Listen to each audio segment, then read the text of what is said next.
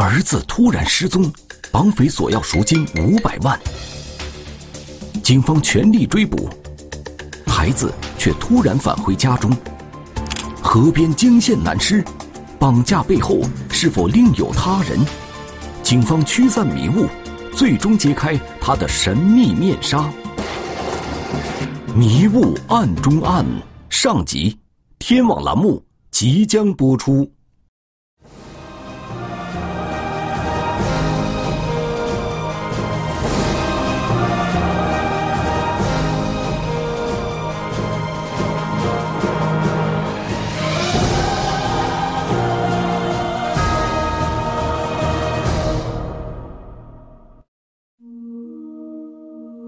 浩饶山镇隶属于内蒙古自治区呼伦贝尔扎兰屯市，位于市区西南一百七十六公里处，辖区面积五百六十平方公里，总人口四千九百九十九人，是典型的农业镇。日出而作，日落而息，这里的人们沿袭着祖辈们传下来的生活方式。家住浩饶山镇的赵某，便是其中的一家种粮大户。咱就是一个农民，就靠种地。我就挣这点差价，一年挣点钱。我自己种个一年，有时候种个一百二百的，有时候也不种。完了意思就倒手往出租一下，挣点这个差价费用。据了解，赵某家里有五千亩地可供承包，按正常市场承包价格的话，一年仅土地承包费便可收入过百万。同时，他自己家里另外还种着六百多亩地。因此，在当地是个远近闻名的富裕人家。大伙就光看我挣点钱，就没看我花钱。靠着辛勤劳动，赵某一家过着被人羡慕的幸福日子。我不算那么好露富。三十七岁时，赵某夫妇已有三个女儿。为了传宗接代，他们又生下一个小儿子，今年十一岁。哼，那是他奶他爷嘛。你不老是讲，非得要个孙子吗？他也是，俺家那个也是，说要个儿子干活有劲，没有儿子干活没劲。赵某的大女儿在当地一所学校对面自家楼房内开办了一个学生课外补习班，自己的弟弟当然也就成为了其中的一位补习生。啊，我寻思他大姐不开补习班吗？正好让他姐给补习补习。我俺没，我也没念过书，我寻我教我也教不了他，跟写什么作业了不会了不会题我也告诉不了。这是大姐开补习班，正好嘛，让他老弟给这嘎达学，不懂他告不问他大姐。快乐的日子就这样一天一天的延续着。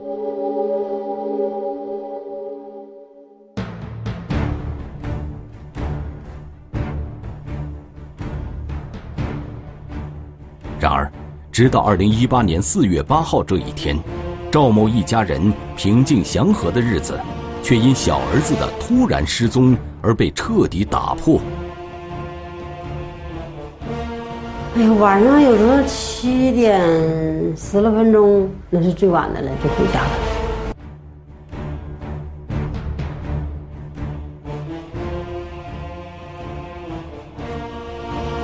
我们这块吧，就是。治安这这这块儿挺好，也没有说是这那事儿这些年也没有说是出过嗯乱糟糟的这事没有。我那样我就说，我说儿子天天放学这么晚，我说黑天了，我说你不接呀？他说不用接，那么大小伙子就个人走呗。他说没事儿。当时那功夫我寻思，兴许是在他大姐家吃饭了，就当时就没那个什么，没考虑到说是孩子。出事故的都没考虑。从大女儿的补习班到赵某家只有七八百米的距离，骑电动自行车也只需五分钟的时间。而四月八号这天已经到了晚上七点十五分，十一岁的儿子还没有像往常一样按时到家，这让赵某夫妇焦急万分。咋不着急呢？那我只能埋怨他呀。我说那时候让你接你不接，我说这这个妥了，就你不接，我说这个出事了吧？究竟是什么原因？儿子今天这么晚还没有回到家中，焦急的母亲便给大女儿打去了电话，询问儿子的情况。我我屋里的就问我大姑娘，说嗯你老弟咋还没回来？没放学咋的？后我大姑娘说那个什么，说那个该到家了，走半天了。然而，赵某夫妇从大女儿那里得知，晚上七点十二分，儿子就已经离开了补习班，骑着电动自行车回家了。没回来完，就这功夫，我大姑爷就他开着车就上我那儿，完后边到楼下一瞅，说电动车在楼下呢。当时就心就觉着咯噔一下子，说电动车在家到了，回来了，孩子们能没啥呢？电动自行车停在楼下，却不见儿子的身影，这下可急坏了赵某全家人。儿子究竟去了哪里？而就在赵某一家人为儿子的迟迟没有回到家而感到担忧的时候，也就是十九点二十三分，赵某妻子的手机突然响了起来。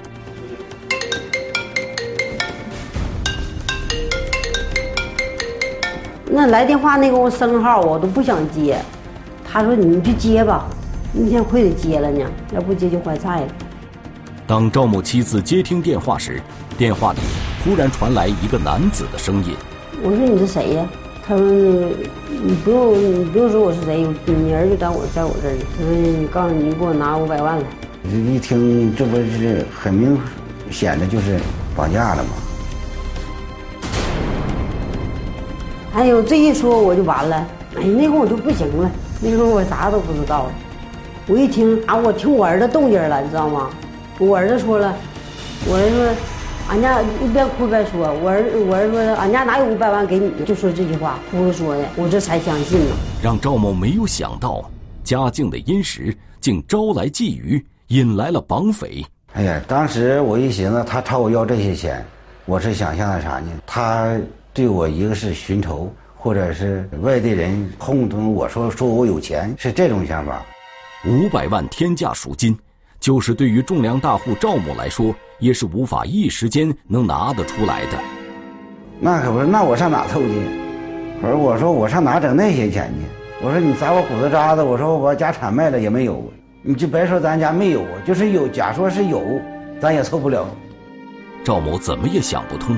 自己这一辈子本本分分，没有招惹过任何人，自己的儿子竟然还遭到了绑架。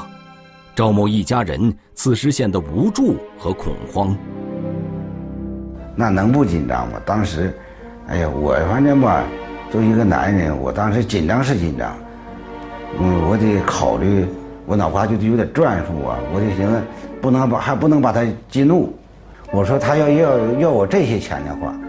我就没寻思我儿子能活着回来，我所以，我就是拼一把，就得报警，咱报警拼一把，爱咋地咋地吧，就拼拼命，咱们得相信咱们人民政府这个警察。接到赵某的报警电话后，浩饶山派出所所长王刚立即带领民警赶到了赵某家，了解案发前后的一些具体情况。这孩子要是万一要是出个什么呃出闪失。那我我们两口根本就活不了，谁也受不了。他们一来了，我有点那个，嗯，好像有点那个主心骨那种，踏实了一些。我们在了解了具体情况之后，安慰受害人，告诉他稳定好自己的情绪，不要激动，不要焦虑，很有可能绑匪会再次来电话。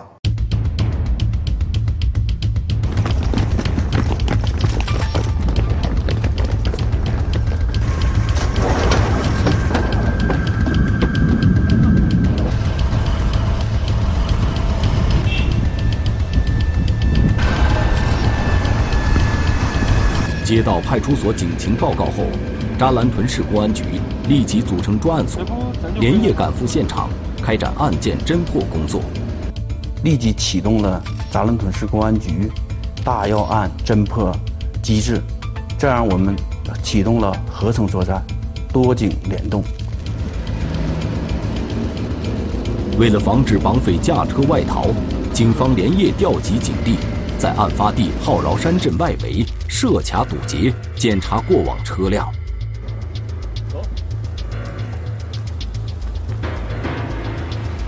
考虑到犯罪嫌疑人没有离开案发当地，这样我们首先布置的警力就是围绕案发的中心现场进行多点的布控，所有的路口都由派出所、交警和巡特警进行设卡堵截，重点检查可疑的车辆、可疑的人员，尽可能的把犯罪分子和被绑架的孩子在我们境内把它控制住。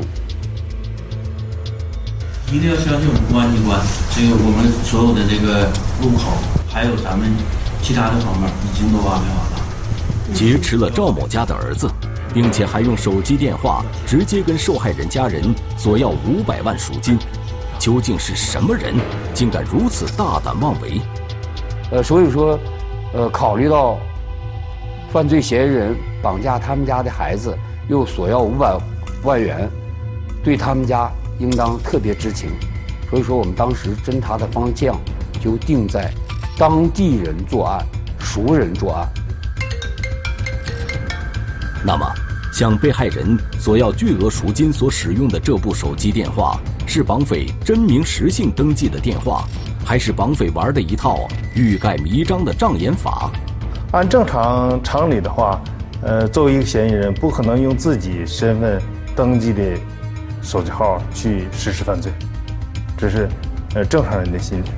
民警查询赵某提供的勒索电话号码后，发现，绑匪打给赵某的电话号码是真实可查的，机主也是确定的。这个手机号呢，登记的是乌兰浩特市，登记名为赵某某。难道这名绑匪是新手，或者有些粗心？如果警方的推测符合真实情况的话，那么显然这名绑匪已经暴露了自己的身份。但事实果真如此吗？儿子失踪，绑匪索要天价赎金，监控中的越野车成为作案车辆，实名的手机，真实的车辆登记人，赵某某是否就是绑架案的嫌疑人？迷雾案中案上集，天网栏目正在播出。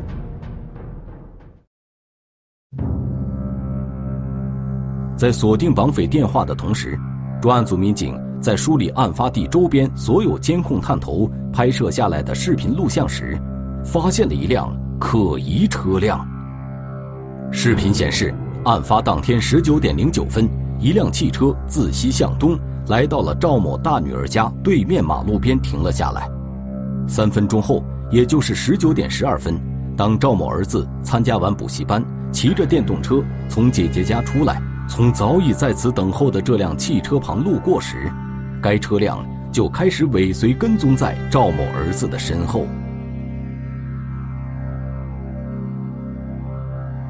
当时我们看了监控之后，这个车只能看车的大概，是一个小型越野车，车号看不清楚。十九点十四分，一直跟踪赵某儿子的这辆车出现在了小区西侧的监控画面里，而紧随其后的便是赵某的儿子。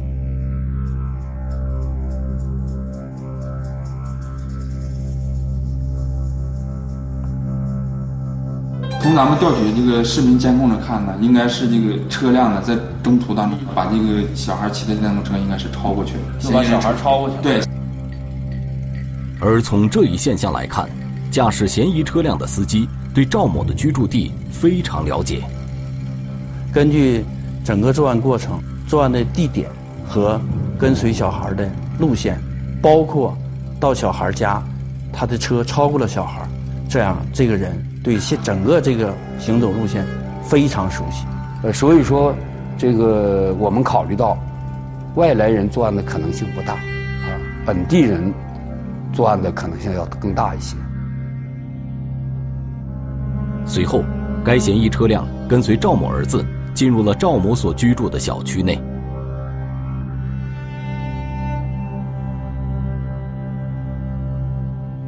大约过了两分钟，十九点十六分，嫌疑车辆又驶出了赵某家的小区。啊，那个时间正是孩子被绑架的时间。所以说，我们就确认这辆车就是绑架孩子的嫌疑车辆。我们对赵某某在浩儿山镇的接触人进行了排查，找到了他的一个密切接触人李某。呃，了解后，李某反映，今天赵某某来到了浩若山，并且反映赵某某开了一台小型的越野车，并说清楚了这台车的车牌照号。民警立即对这辆嫌疑车辆的信息进行了查询，结果证明，该车辆车主信息与绑匪电话机主信息一致，都指向了户籍地为兴安盟乌兰浩特市的赵某某。通常呢，说是绑匪呢不可能是使用自己的登记的手机号，还有自己登记的机动车去实施这种绑架行为。所以说，当时结合。嫌疑电话和车辆，我们怀疑赵某某是此案的犯罪嫌疑人，或者和案件有直接的关系。那么，跟踪并绑架赵某儿子的可疑车辆，是否就是赵某某的那辆越野车呢？而给赵某家打电话勒索五百万赎金的绑匪，是否就是赵某某本人？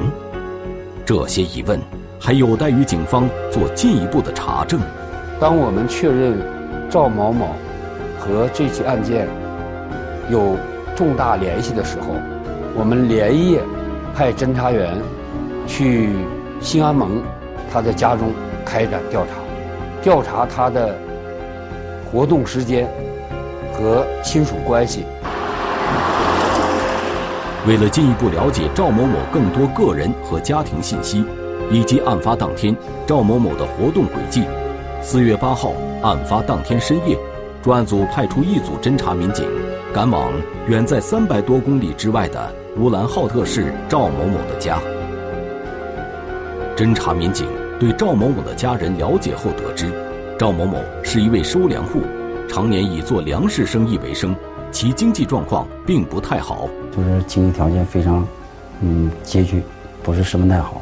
赵某某呢，平时的活动地点呢，也都总到这个好山镇去去收粮。他自身呢是低保户。为了方便自己四处收购粮食，前一段时间，赵某某还特意购买了一辆黑色越野车，经常一个人驾车在周边进行粮食收购业务。民警从赵某某的家人那里还了解到。四月八号上午，也就是赵某儿子被绑架的当天，赵某某独自一人驾车离开了乌兰浩特市，向浩饶山镇方向驶去。八号上午的十点来钟，这个赵某某呢，开着车就是出乌兰浩特，奔张屯浩山方向往那个方向走。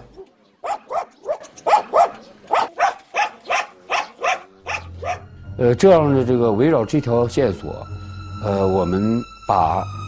赵某某来扎兰屯收粮的过程做了详细的调查，最后确认他是中午十二点多赶到了我们的一户农家，到了两个粮点看了粮，结果这两个粮点看的都不理想。在这期间，中午他在赵某家吃的，呃，在李某家吃的饭，晚间也是在李某家吃的饭，呃，这样的这个呃两家粮食都没有收成。在晚间六点多钟的时候，他离开了浩尔山镇。赵某离开之后，再就没有音信了。于是，从作案时间上来看，在赵某儿子被绑架的时间段内，赵某某就在浩饶山镇，他符合具有作案时间这一条件。所以说，我们怀疑他。还是和这起案件有重大的关联，或者是他就是这个案件的嫌疑人。经过多方调查取证，家住乌兰浩特市的赵某某在案发当天，他的确驾驶着自己那辆黑色越野车来到了浩饶山镇，具备作案时间，并且向被害人赵某家人索要巨额赎金所使用的手机电话也是赵某某本人的。那么，赵某某是否就是这起绑架案的？重要嫌疑人呢？深夜农田惊现作案嫌疑车辆，绑匪不知去向，人质命悬一线。被抛弃的嫌疑车辆内隐藏着什么秘密？夜行男子是否就是犯罪嫌疑人？迷雾案中案上集，天网栏目正在播出。直到八号当天深夜，侦查民警也没有发现赵某某回到自己的家。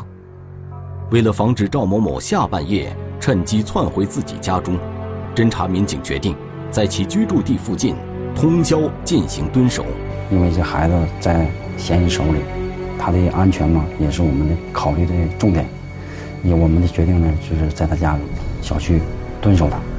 嗯，因为嫌疑人呢，他有机动车。他应该有可能回到自己的家里，把孩子接拾到自己的住所。四月九号凌晨四点多，侦查员在浩饶山镇东平台村村边一处偏僻地带，发现了赵某某的那辆黑色越野车。这样，我们第一时间对车内进行了查看，没有孩子，发现车里没有小孩。那个时候，我们的心里更加紧张。孩子哪去了？犯罪嫌疑人哪去了？当时发现这车之后，我们派出三个组，对车来的方向进行走访；另外两个组对周围的居民进行走访。在走访过程中，要注意可疑人、可疑事，尤其对有监控的人家的监控要详细看，看看有没有可记录。我们可用的东西，在对距离抛车现场三十多米的一家农户监控探头拍摄下来的录像进行查看后，民警确定了这辆黑色越野车抛车的时间。从监控中可以看出，二十点三十九分，画面里出现车辆灯光，嫌疑车辆由屏幕右方向左方行驶，停在农田里。十秒钟后，车灯熄灭。我们继续往下查，一直查到。我们发现车，再没有发现可疑光，说明这台车就是那个时间停到那个地点的。随后，民警又在另外一家农户的监控录像中发现了疑似赵某某的身影。我们继续继续查监控，继续往下走访，在抛车地点东七百八十米的一户人家的监控里，又记载了一个情况。二十一点十四分四十六秒，一男子从这家农户的大门前匆匆走过。发现了这个人之后，我们就做了一个现场实验，根据车抛车的地点及抛车后这个人行走，因为他有一段土路是能看见这个足迹的，我们码的足迹，码到这个点到看到监控里记载这个人走过的这个地点。算了一下这时间，是完全吻合的。这样综合情况，我们判定，这个监控记载的这个人就应该是抛车的人。而从监控中这名男子的体型和衣着判断，此人极有可能就是嫌疑人赵某某。根据赵某某爱人的反映，赵某某的体貌特征和他走出的衣帽衣着情况，再结合在这监控里看到的这个人的情况。还是很像赵某某，尤其他这件衣服跟赵某某极其相似。他这件衣服最大的特点就是，他是帽子和衣服是一体的。那么，案发当晚将作案嫌疑车辆抛弃在农田里，并逃离现场的这名男子，他是否就是警方目前认定为这起绑架案的重点嫌疑人赵某某？他为何要把自己的车辆？抛弃在这里，此时此刻，被绑架的孩子又在哪里呢？孩子也没有找到，现在孩子的下落不明，赵某某的去向也不明。由于深夜不具备勘查条件，警方派出民警连夜对这辆嫌疑车辆进行守候。一方面为了保护现场，以免遭到他人破坏；而另一方面，则是为了暗中监视、观察现场附近动向。那么。绑匪是否会再次返回抛车现场呢？四月九号上午，专案组派出勘查人员，对抛弃在农田里的赵某某这辆作案车辆进行现场勘查，寻找有关绑匪以及人质的相关信息和证据。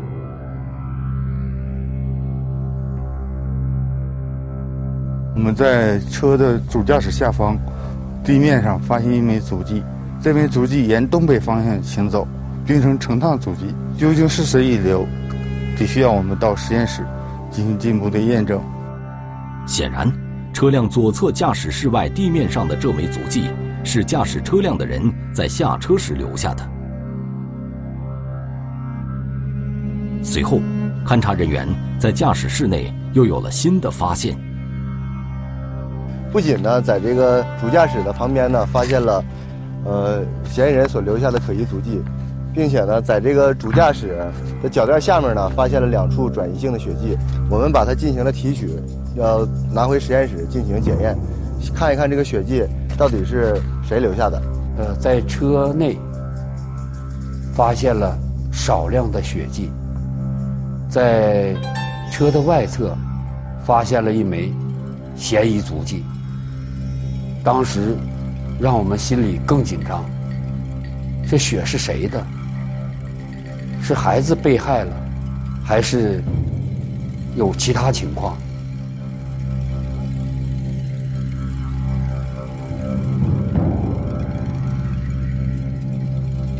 车内血迹究竟是何人所留？是绑匪的，还是人质的血迹？面对这些不明血迹，大家最为担心的。是被绑架的赵某儿子，是否面临生命危险？那么此时此刻，人质究竟被绑匪劫持到了哪里？绑匪是潜逃了，还是辗转下一个目标，重新实施绑架？一连串的疑问顿时摆在了警方的面前。当时真的是一个疑问又一个疑问，每一个疑问都很难解开。我们压力感觉到非常的大，呃，办理绑架案件，呃，抓获犯罪嫌疑人破案固然重要，但是更重要的一定要保障人质的安全，将被绑架的孩子安全的解救回来，这这是我们办案的一个根本。直到案发后的第二天，警方只找到了绑匪使用的作案车辆，却不见绑匪以及人质的身影。那么，接下来，警方将如何调整案件侦破方向，尽快将犯罪嫌疑人抓捕归案，解救人质呢？绑匪再次来电，竟然告知儿子藏身之处，是试探还是良心发现？他为何放弃绑架行为？警方搜寻绑匪行踪，被劫男孩离奇回家，表象背后。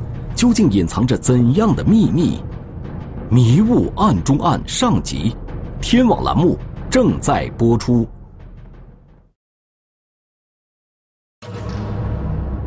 尽管警方找到了绑匪使用的作案车辆，但现场却没有绑匪和人质的身影，留下的只有车旁一枚疑似驾驶人的足迹和车内几滴可疑血迹。啊，当时我们想的，就是要尽快的。找到孩子，尽快的找到赵某某。此时此刻，赵某的儿子生死未卜，这也让一夜未眠的赵某夫妇惊恐万分。他们盼望着儿子能够早日回家。我一心，哎呀妈呀，我儿子说落他手里，能不能给我打呀？我我儿子能不能能回死活着回来呀？就是成天就那么想。那那是不往好处想，就就行都是尽快把孩子找回来。他，我们都是一个心情的。我们对孩子的家长进行了二十四二十四小时的看护，看看绑匪什么时候打电话，打什么样的电话，这样能做到快速反应，第一时间能做到反应。果然不出警方所料，四月九号上午九点十三分。赵某妻子的手机第二次响了起来，完了呢，又来个电话，来个电话吧，这个号呢，就不是第一次那个号了，两个手机号。赵某某是一机两卡的一个手机，他有两个手机号。强装镇定的赵某妻子接起了电话，他已经做好了被穷凶极恶的绑匪催促交钱时的心理准备，以及如何应对的方法，甚至还想好了。如果听到儿子求救声时，该怎么办？然而，让赵某夫妇怎样也想不到的是，电话另一头的绑匪竟然在电话里说：“他说你儿子在那个二台的蹦塔那儿，他说你快求你去求你去求你儿子去吧，就这么的。”小孩的母亲没听清，又问了他一遍，对方又重复了一遍。当时他一说孩子在蹦塔，那当时就都相信了。我当时脑子呀就相当的乱，我寻思一个是孩子还活着，一个孩子就没了。难道这是在试探人质家属是否已经报警，还是绑匪突然良心发现，自动放弃了绑架行为，终止犯罪了？一颗心悬到了嗓子眼上，当时还是考虑到孩子是否还安全，同时我也在想，是绑匪在试探我们，在看一看被害人家是否报案，绑匪在观察我们警察在做什么。如果是试探，绑匪此时势必就会在二台河边泵房周边的有利地形。暗中观察着外界情况，而此时，警方如果贸然采取行动，被绑匪发现，后果将不堪设想。无论是真是假，毕竟有了儿子的下落，赵某立即跟随一直在赵某家守候的民警，赶往绑匪所说的藏匿儿子的地点。特着急，我说我去，他们不让我去，我就寻思我儿子，哎呀妈呀，受没受伤啊？咋样啊？是生啊？是死？这是活着呢还是死了呢？那么，是否真的像绑匪所说，人质在二台河边泵房内吗？此时此刻，大家都在为赵某儿子的生死而担忧。哎呀，特别着急，就想一下就看着我儿子。从绑匪那里得知赵某的儿子被藏在二台河边泵房里的消息之后，专案组立即派多名民警对二台河边泵房的周边环境进行了详细检查。在掌握和确保没有可疑人员后，民警以及赵某一起来到了泵房，开始寻找被绑架的赵某儿子的身影。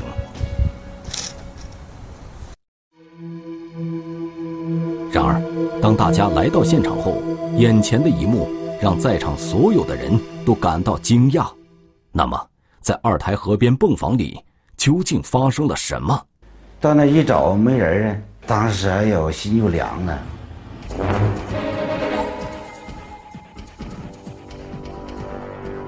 发现孩子不在的时候，一颗心又悬到了嗓子眼上。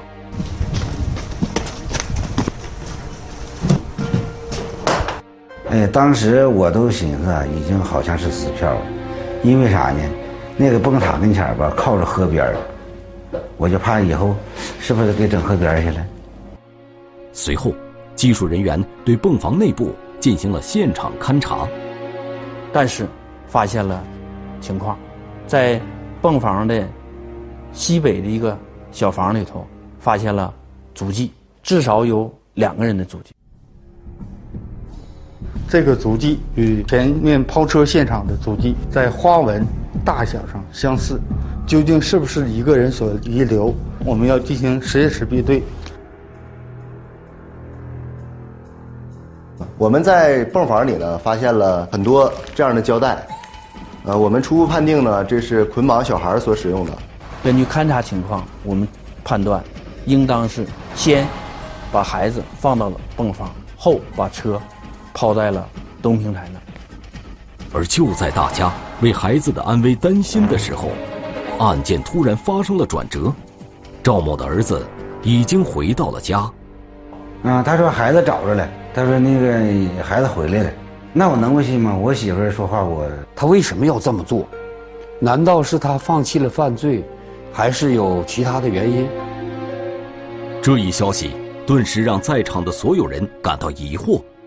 是绑匪良心发现，主动将人质释放了，还是人质趁绑匪不注意自己逃离了现场？其背后究竟隐藏着怎样的秘密？警方能否将犯罪嫌疑人绳之以法，成功解救人质呢？中华人民共和国公安部 A 级通缉令：陈宇，男，一九七一年十一月二十九日出生，户籍地河南省信阳市罗山县周党镇中心街，身份证号码四幺三零二八一九七一幺幺二九四七三二。该男子为重大盗抢骗犯罪在逃人员。公安机关希望社会各界和广大人民群众及时检举揭发盗抢骗等违法犯罪活动，发现有关情况，请及时拨打幺幺零报警。儿子突然失踪，绑匪索要赎金五百万。警方全力追捕，孩子却突然返回家中。河边惊现男尸，绑架背后是否另有他人？警方驱散迷雾，最终揭开他的神秘面纱。迷雾案中案下集，天网栏目近期播出。